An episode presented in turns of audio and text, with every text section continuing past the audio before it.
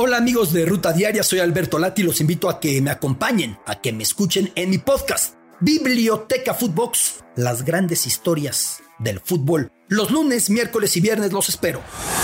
Esto es Futvox Today. ¿Qué tal, Futvoxers? Hoy martes cinco de julio te contamos las noticias que debes de saber. Amargo debut tricolor. La selección mexicana femenil de Mónica Vergara cayó ante Jamaica uno a cero en el primer duelo del Premundial disputado en la ciudad de Monterrey. Ahora, México se enfrentará a Haití y a los Estados Unidos para buscar clasificar a las semifinales. Esto fue lo que dijo la estratega mexicana tras esta dolorosa derrota. No, no pondría tantos eh, pretextos o excusas. Me parece que simplemente no tuvimos un buen inicio del partido. Te cuesta, evidentemente, muchísimo más reponerte cuando tienes un gol tempranero. Pero es el primer partido. Todo se complica un poquito más al no poder sumar en este primer partido, pero estamos en la competencia. Pachuca suma sus primeros tres. Con goles de Nico Ibáñez y un golazo de chilena de Avilés Hurtado, los Tuzos del Pachuca derrotaron al cuadro de Querétaro en casa en este arranque de la jornada uno. Con esto concluimos el inicio de la Apertura dos mil veintidós. Chofis regresa a Chivas. A través de redes sociales, el equipo de San José Earthquakes dio a conocer la baja de la Chofis López, quien estuvo a préstamo por parte de Chivas por año y medio. Ahora, el atacante tendrá que reportar en Guadalajara porque su carta pertenece al club, pero es bien sabido que la directiva no lo tiene considerado en lo absoluto. ¿En dónde veremos a la Chofis López? Atlas podría jugar ante el Barça. El cuadro rojinegro ha recibido formalmente una invitación por parte del F C Barcelona para jugar el próximo seis de agosto el trofeo Joan Gamper.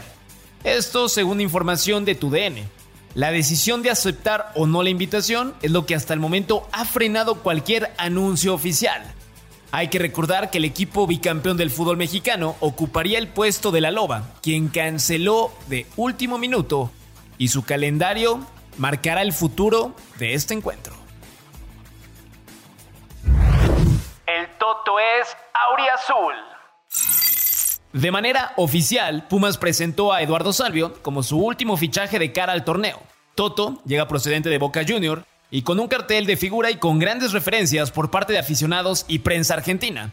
Recordemos que estuvo en equipos como el Atlético de Madrid o el Benfica, en el viejo continente.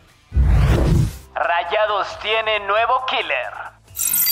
Como te lo habíamos comentado hace unos días en Futvox Today, a través de redes sociales, la pandilla hizo oficial la contratación del argentino Germán Berterame. Y en su presentación, el delantero aseguró que llegó a un equipo gigante. Escuchemos a su nuevo delantero. Sabía a dónde venía y eso me dio mucha motivación también. Como dijiste vos, el tema de, de quién están a, ahora, eh, la verdad que es una competitividad muy hermosa que se va, se va dando en los entrenamientos, que, que eso va a llevar a que, que podamos triunfar todos juntos eh, en cada partido. De Bulgaria a San Nicolás. El cuadro de Tigres anunció la llegada de Jordi Caicedo, procedente del C S K A Sofía, como refuerzo de cara a la Apertura dos mil veintidós. Terminó la espera. Frank Kisi y Andreas Christensen fueron anunciados como nuevos jugadores del Barcelona. El mediocampista y el zaguero central firmaron un acuerdo de cuatro temporadas cada uno, con una cláusula de rescisión de quinientos millones de euros. Comienza la revolución en Can Barça. City saca la cartera. El conjunto inglés logró concretar su tercer fichaje, y hablamos de Calvin Phillips. Es uno de los mediocampistas ingleses que más gustan a Guardiola, por lo que el cuadro Citizen gastó cincuenta y dos millones de euros para conseguir su carta. Llega proveniente de Leeds United.